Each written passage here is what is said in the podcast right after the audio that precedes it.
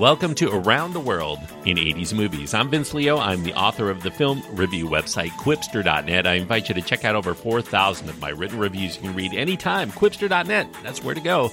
Q-W-I-P-S-T-E-R.net. If you like more recent movies, I also do a podcast covering those. A lot of movies that have come out over the last five years. It's called the Qwipster Film Review Podcast, and you can listen to any of those reviews by clicking the link to that podcast at my website, qwipster.net. Today I'm going to be getting into the second part of a three part series looking at films in which nerds get revenge in college.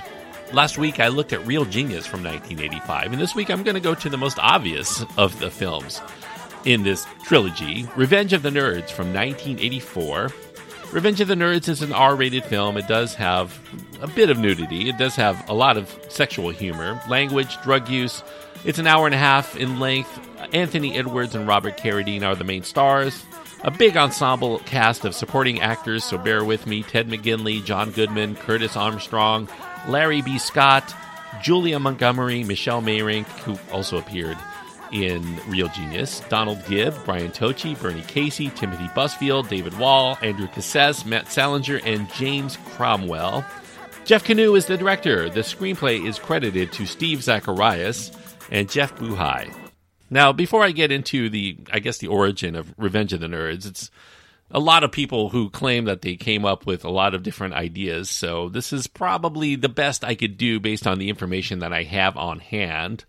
From what I could tell, the inspiration for Revenge of the Nerds came when there were two aspiring screenwriters. One was story editor Tim Metcalf, and another was a film executive and friend of his named Miguel Tejada Flores. Tejada Flores, he had a, a nerdy father. He was a Bolivian immigrant who came to the United States and went to Caltech in Pasadena, and he would frequently discuss with his son uh, a lot of the most notorious pranks that they pulled when they were students there. In that instant, he had the idea for a movie, very similar to how Real Genius did, which was also based on the pranks that they pulled at Caltech. But in his story idea, there were going to be computer kids in college who are using their brains to try to play pranks on the jocks who have bullied them all their lives. Now, the term nerd was not really as common in those days. It was more of a derogatory term in those days than it is today. You definitely didn't want to be called a nerd back in the early 1980s. It was not a very well known word. In fact, Metcalf in his screenplay misspelled it as N U R D. And one day, these two friends and writers were splashing around in the swimming pool of MGM's new senior executive of production named Peter Bart. Peter Bart also happened to be the president of Lorimar Pictures, and that's where Tejada Flores was an executive. And Bart asked them if they had any ideas for movies. And they mentioned that they had this film in which there were nerds who were playing pranks on the bullies idea. And Bart liked this idea too. He told them to present him with a script treatment. And when Bart received it, he felt it was a bit underdeveloped. So he decided to revise it himself and he included the one person he considered to be an expert on computer kids and school cliques and what's going on today with the kids, his 16 year old daughter named Dilys. Dilys provided a lot of ideas for this script, but she did object to the word nerd being used in the script because she considered it a very derogatory term for computer kids in those days. But she couldn't come up with a better word to use, so it kind of stuck, at least for then. As a studio executive, though, Peter Bart, he really couldn't produce the film himself, so he turned the project over to Ted Field. Ted Field was a rich heir. He had recently left the world of car racing. He was looking to get into more of the entertainment side of the business, and he wanted a youth oriented movie to kickstart his new media company called Interscope Communications. And Field came up with the title Revenge of the Nerds after he saw this cover on the July 1982 issue of California Magazine. And on the cover, there was a nerd at a computer. He was being fawned over by two beautiful women. It was for an article written by Paul Ciotti about how computer geeks, like the founders of Apple, were now gaining respect. They were making millions of dollars. This was just when people like Bill Gates and Steve Jobs were on the cusp of becoming business leaders and household names, and the geeks were beginning to inherit the earth that we know today. Joe Wizan, he was the new head of production at 20th Century Fox. He bought this Revenge of the Nerds idea, and MGM was going to finance it for, at that time, $6 million. In the end, it would cost a little bit more than that, about 8 million. Peter Bart took a role as an executive producer on the film, which he claims paid for Dilys's way through Stanford University. For a director, Wizan sought out a friend of his who had recently left the business to teach at his alma mater of Columbia University, Jeff Kanew. Wizan sent Kanew three scripts for 20th Century Fox comedies that were needing directors. There was a cheerleading camp comedy called Gimme an F.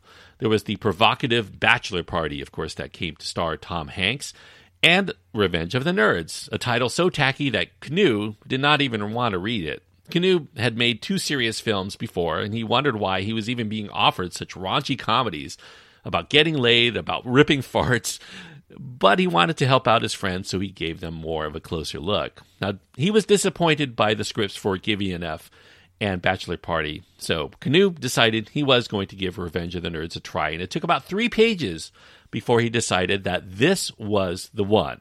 In the setup for the characters in the script, he readily saw himself within it. He identified with these characters. Like the main characters who felt alienated on the first day of school, Kanew also suffered from imposter syndrome when he first started going to Columbia University. He thought nobody was going to accept him. He was persistently isolating himself in his dorm room because he felt ostracized by everybody else. He enjoyed the rest of the script too because of its humanity and ultimately a positive message. However, other Fox execs were not sure about Kanew being the right choice to direct Revenge of the Nerds. They screened his two prior movies. They thought neither were very good, and they definitely were not comedies. Wizan had to go to bat for him, stating that Kanew really did know comedy. He was a funny guy, and he would deliver exactly what they wanted, no arguments. Once he got Kanew to agree that he'd make a movie every bit as stupid and as shameful as Fox wanted, he got the job. In the script, best friends Louis Skolnick and Gilbert Lowe they head over to Adams College, only to find that the jocks there belong to a fraternity called Alpha Beta, and they've taken over the dorms, the dorms that they had just moved into after their own frat house burns down. To end their accommodations at the school gym, these nerds now determined to join a fraternity, but they're shunned away because they're nerds. No frat is going to take them. So they decide they're going to start a fraternity on their own. After that, they continue to be the target for many pranks initiated by the alphas. The nerds start getting pissed and they vow revenge. That's the basic setup. You kind of know where it's going to go after that. Now, Jeff Kanew, he sought two young actors for the lead roles. Quintessential nerd actor Eddie Deezen was his top choice. Deezen played Eugene in Grease. He seemed kind of a natural nerd, maybe a perfect Louis Skolnick. But the studio did not think Deezen could open a movie. They pushed for a bigger name, Robert Carradine. Carradine, he bombed his audition. He felt Revenge of the Nerds was not something he really wanted to do. He was a he saw himself as nothing akin to a nerd. He loved music. He was a musician. He he rode motorcycles around Triumphs. These were cool bikes. He didn't consider himself at all nerdy. He was more likely to beat up a nerd, he thought, than to be one. Nevertheless, he did get a call back after that audition, bad as it was. He did need work. Carradine determined he would try this time, the second time. He got a nerd haircut, nerd glasses, nerd wardrobe. Kanew, when Carradine came in, he did rebuff him a bit. He gave him a hard time. He said he was full of it for saying this was a part that he really wanted to take because he knew he didn't want it, but Carradine, when he was offered, still took the job. However, Carradine was plagued with a lot of self doubt. He thought that they were going to fire him, that he would obviously be seen as being miscast, so he decided he was going to arrive in Tucson two weeks early in his nerd wardrobe. That's the only wardrobe he brought with him, and he was going to get in the zone of being a nerd.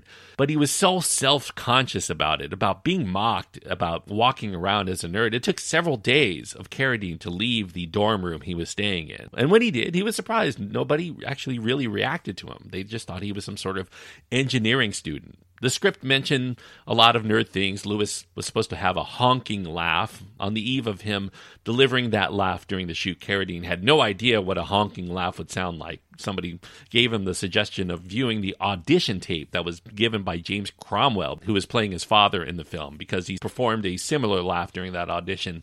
Cromwell, by the way, years later realized he had subconsciously based that laugh on his wife Anne's guffaw and Carradine decided to adopt it for Lewis. Of course, he and his dad have the same laugh.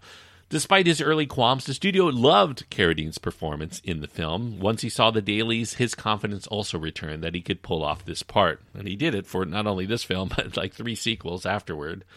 Anthony Edwards, he took the role. He had strong reservations as well because he feared that the film would become a cartoon, but Edwards actually deeply respects the film today. Edwards and Carradine, by the way, they decided to see how well in character that they were as nerds, they decided to rush a fraternity. Most of the fraternities already knew they were coming in the area, but the one where they didn't, the, the fraternity president looked at them and said, No way, they're going to be getting into this fraternity. And that's when they knew they were legit nerds.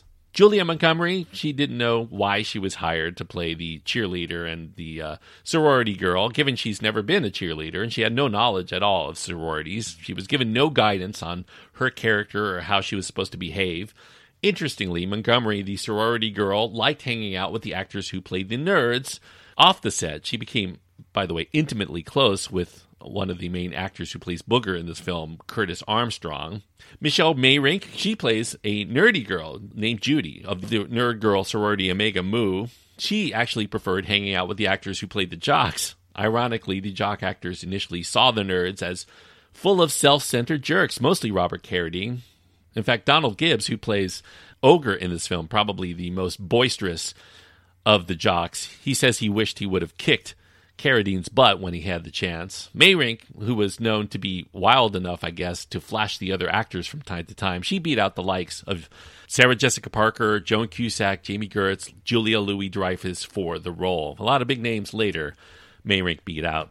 Now, Curtis Armstrong, which I mentioned earlier, he was a theatrically trained actor. He thought he was going to be a stage actor, maybe go to Broadway. He auditioned to play Gilbert. He didn't know it was already taken by Edwards at that time, but the rest of the roles didn't have a lot to work with for the audition purposes. So when Armstrong's agent told him that the studio called and they wanted him for a different part than Gilbert, Armstrong told his friend Bronson Pinchot, who had also auditioned but was declined, that he would accept any role but the disgusting and misogynistic character named Booger. Nevertheless, he accepted instantly, pretty much, when Booger was the one that was offered. He needed the money. Armstrong tried to change the name from Booger to his scripted name of Dudley Dawson.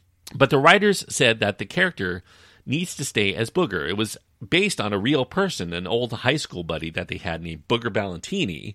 Booger Ballantini had gotten his nickname by wiping boogers onto a cardboard box underneath the seat of his pickup truck. Armstrong tried to make his character less obnoxious. He tried to get the belching contest sequence of the film cut. But there was no budging on that either. So, but when he did do that scene, he couldn't actually do a really good belch. So they planned to dub a belch in later by somebody who could really deliver a juicy burp. Armstrong says that they still couldn't find an adequate booger caliber belch, a real knockout. So they poured through animal sounds, a lot of sound loops, in the archives and they discovered a field recording of two camels mating. So they blended the sound of a human belch with the final act, the male camel experiencing an orgasm, to make the perfect booger belch. Now, like Armstrong, Timothy Busfield read for Gilbert when he came in to audition, but he didn't get that part, obviously. A few weeks later, they brought him in for a smaller role, this violin playing nerd resembling Henry Kissinger named Arnold Lipschultz. However, there was a person who handled the props, the prop master, who also had the last name of Lipschultz. His name was Art Lipschultz they decided to change the character's name to Poindexter. Now, to prepare for the audition, Busfield went into a thrift store. He found a thick pair of glasses, he found an ill fitting suit, and he parted his hair a lot differently. The casting director, Susan Arnold, she couldn't even recognize him when he came in again. His audition consisted of dancing to Michael Jackson while reciting the lines that were meant for Lamar, the black gay character, and Kanew offered him the role on the spot, something that was not done for any of the other actors. Actor Larry B. Scott who did play Lamar. He is not gay, but he took the role because there was a dearth of non hoodlum black character roles for black actors in the 1980s. Flashdance, by the way, was a hot movie, so he attended the audition dressed like Jennifer Beals and did a very effeminate gay caricature, the one that you see in the film. Reportedly, He did have his share of female companionship during the shoot there, as did many of them, but he in particular went all out. He, he said he was overcompensating on showing machismo because he didn't want others to think he actually was gay. Another unfortunate thing that people were bullied for back in the early 1980s.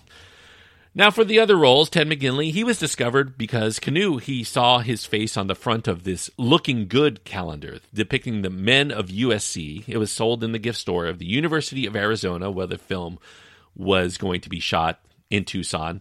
And when Kanew found out that uh, this guy that was on the cover was actually an actor on Happy Days, he called him in. He wanted him to come audition to play Stan Gable, the main bad guy. McGinley got the role, but he was kind of embarrassed by being in the film. He, in fact, it was really the name. He was embarrassed to tell others the name of the movie that he was in, but he later came to deeply embrace his participation in the movie. Matt Salinger, who was one of the sidekicks of Stan Gable in this film, in the Alpha Betas, he was cast for a very simple reason. His father was author J.D. Salinger, and he wrote one of Kanew's favorite books, The Catcher in the Rye, so he wanted to get him in and hear some anecdotes about his father. Donald Gibb, who plays the malicious ogre, he was a stuntman before he took the role here. He won the role because they couldn't find any real actors that they felt were adequate enough or obnoxious enough for the part. He looked a little too old to them, though, to be in college. He was about 30 years old, so they asked him to shave his beard to make him look younger, which he gladly did do. David Wall, who plays Dean Ulick, kind of the sidekick to Coach Harris, played by John Goodman, he developed a backstory in his mind that he and Coach Harris were secretly lovers, so they kind of are like a bickering couple throughout this film. Now, Kanew felt that the script needed polishing, so he brought in a new team of writers named Steve Zacharias and Jeff Buhai. And Zacharias and Buhai, they had grown up together. They lived in Chicago. They eventually joined fraternities in college, and they fought for civil rights, something that was kind of tied into the themes of this film. They saw nerds as representing kind of another group of people who are persecuted for being different. Many of the characters were drawn from people that they knew in high school and college the football coach, the dean. Several of the student characters were patterned after the colorful people that they grew up with. For instance, one friend of Zacharias's decided to start his own fraternity while attending the University of Wisconsin because he couldn't get into any other fraternities, kind of like they do in this film. He invited other nerds to join him. The cast arrived two weeks early to flesh out the characterizations while Buhai and Zacharias made script changes. And over the course of the production, the ensemble grew to enjoy their participation in the film. As I mentioned, Revenge of the Nerds was shot in and around the University of Arizona in Tucson. The university did give quick approval for shooting there because it was a major studio effort, so they thought this was going to be legit. A month prior to the shoot, though, the university suddenly declined to allow their campus for use because somebody in the sorority council read this very raunchy script and thought this was a depiction of campus life that was deemed very unflattering, especially its portrayals of fraternities and sororities and the kind of debauchery that goes on there. The decision to bar the shoot from University of Arizona drew a lot of media attention, so the powers that be they started to get a little bit of cold feet about their decision. They feared that stopping Revenge of the Nerds from proceeding actually might jeopardize future Hollywood productions from using the town as a location. The Tucson Film Commission estimated that $4 million would go to the local economy from Revenge of the Nerds, so that was hard to turn down, and the university itself was going to receive $10,000 in fees.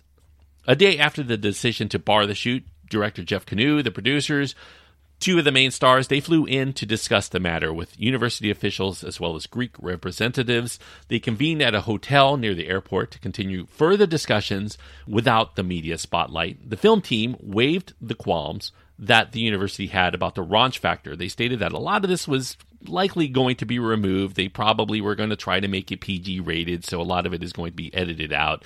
The university then reversed its decision after the filmmakers agreed to some stipulations that they would not use their school's name, they would not mention the town of Tucson, they would stick to a 15 day schedule on campus, they would be open to feedback from the fraternal organizations, and they would not show any questionable behavior taking place physically on the campus, and they would not disrupt any other campus activities going on. So the university reversed its decision to let the shoot take place on campus. But they weren't out of the woods yet because after two weeks of shooting, 20th Century Fox, the studio execs did not like what they were seeing in the dailies. They told Kanew that he'd need to improve what they were seeing or they were going to put in a new director, or maybe scrap the film altogether. So, Kanew immediately invited the main talent out to dinner, cast and crew. He told them that they could not rely on this unfunny script. They needed to do more with that script. He told the actors they should ad lib some more personality touches into their characters that they should also work on improvising better dialogue than what they were given. For instance, a lot of scenes started to change, a lot of improvised scenes that weren't in the script. Booger and Takashi playing cards, that was all unscripted and ad libbed by the actors, a recurring joke that happens throughout the movie. After the film's release, the University of Arizona's faculty who dealt with Greek affairs did not care for the unflattering portrayal, despite all of the promises that they were given.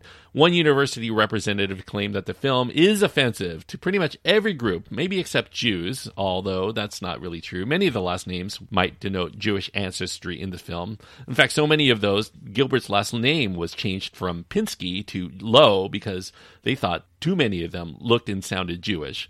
The university was also not pleased that they kept full frontal nudity in the film because they had objected to it when they saw some of the footage early on. They wanted to have it removed. The producers assured them that this was only for the European release. Obviously, it wasn't. It was released into American theaters as such.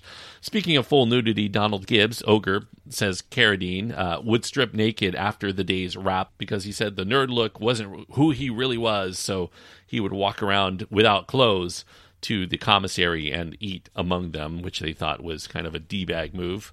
Now, some scenes at the end were reshot, they were excised for time. There was a prolonged torture sequence that occurred when the nerds visit Alpha Beta that didn't garner enough laughs to justify their inclusion. We do see the aftermath because the the two main nerds come back tarred and feathered. There's another sequence where the Alphas smash up the Trilam frat and then toss Gilbert off the porch. They decided to cut that because it was a little too heavy in tone. They also removed a trip to Las Vegas for the Trilam convention held in a casino, and it featured a small role for actor Michael Lerner playing Gilbert's prejudiced uncle.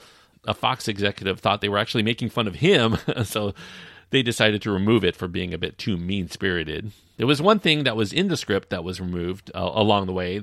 There was a revelation that Stan, Ted McGinley's character was a closeted nerd. We would find out at the end. His frat brothers would walk in on him while he's actually studying, and then he whips off his nerd glasses and hides them. And they cut that out, but they did revise that story angle in the third of the Nerds films. There was also a scene of Booger lip syncing to an Elvis rendition of America the Beautiful that was in the script, but it never got filmed, although he still was shown dressed as Elvis for the nerd song and dance at the end for reasons that they never quite explain.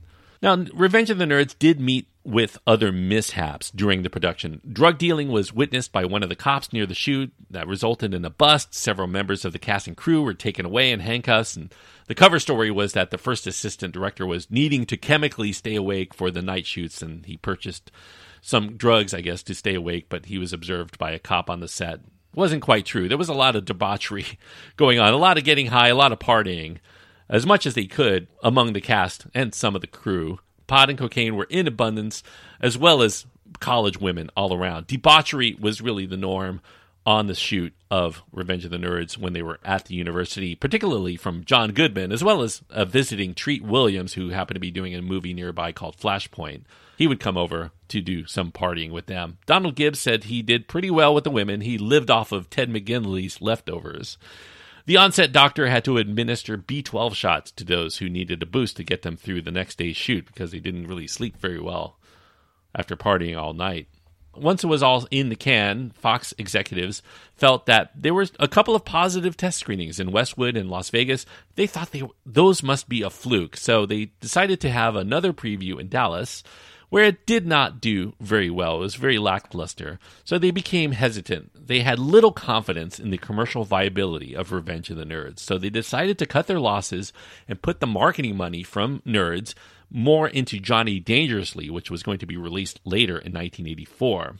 Obviously, if you know your movies, Revenge of the Nerds did a lot better than Johnny Dangerously profit wise. Now, one reason they were hesitant was that they thought that the word nerds in particular was a turnoff to mainstream audiences that that was likely to cut into the film's broader appeal. And without bankable stars or a traditionally attractive cast, although I guess you could say the jocks and some of the sorority women were attractive, they did release it into a smaller number of theaters. The marketing campaign had a poster title that was resembling National Lampoon's Vacation to try to garner some of that same audience who were looking for a silly R rated comedy.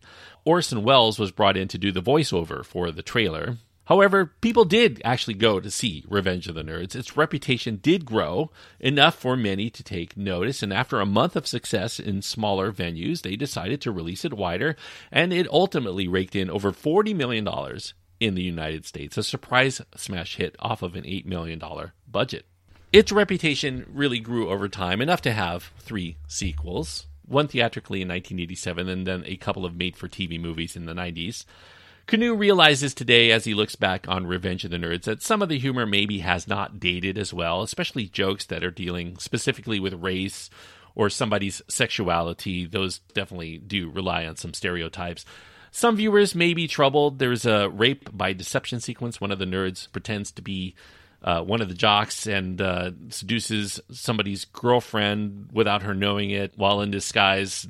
And that's considered very troubling by a lot of people who watch it through today's lens. Uh, also, the persistent objectification of women. I mean, you can go back to a lot of films, a lot of comedies in the early 1980s, and see a lot of this that does not go on as much today. And also, I guess to a more broad extent, the term nerd is not really derogatory today. A lot of nerd culture is really the dominant culture today. The pop culture today is driven by nerd culture, especially in colleges. So, this definitely is not a film that is meant to evoke the feelings of today. It is very much a film rooted in the viewpoints of people who made films, I guess, in the 1980s. Kanew said, though, it's still a fun movie if you take it in the context of its time.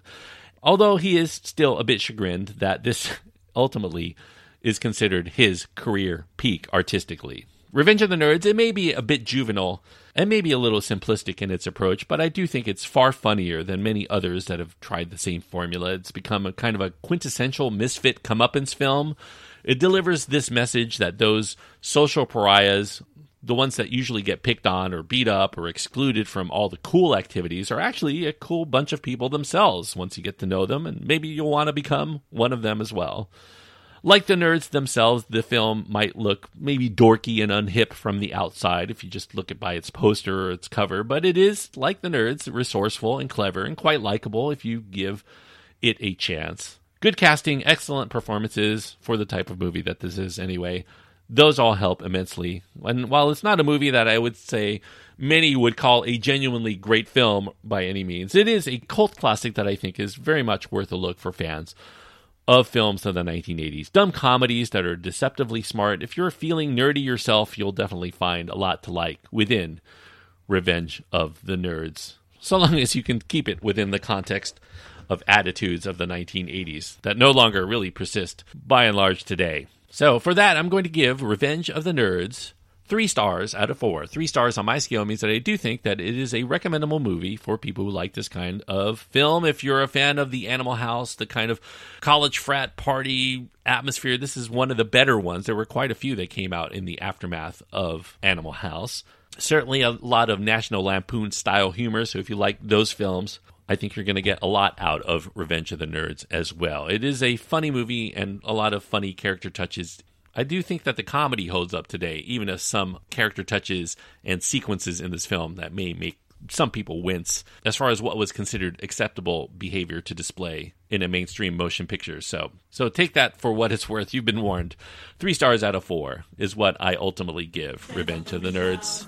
Now, usually during this portion of my review, I talk about all the things that came afterward, but I'm going to save all of that because there was another film from this series that was released in the 1980s. So I will be t- discussing Revenge of the Nerds 2, Nerds in Paradise from 1987 on the next episode. So watch that one if you haven't seen that already. Most people consider it a step down, but there are a few that champion it as being as funny or maybe more funny than the first film. I personally don't see that, but it's been a long, long time since I've seen this film. So, 1987's Revenge of the Nerds 2 on the next episode. And with that, I will springboard to all of the things that came afterward for this franchise. And there's a lot to talk about, so I hope you'll listen to that episode next week when it drops. Now, if you have your own thoughts on Revenge of the Nerds that you want to impart to me, you can find my contact information at my website. That's at qwipster.net, Q W I P S T E R.net. Links to my Twitter feed, Facebook page, Instagram are all adequate to get in touch with me. I look forward to talking to you sometime soon. And until next time, thank you so much for listening and joining me on this trip around the world in 80s movies.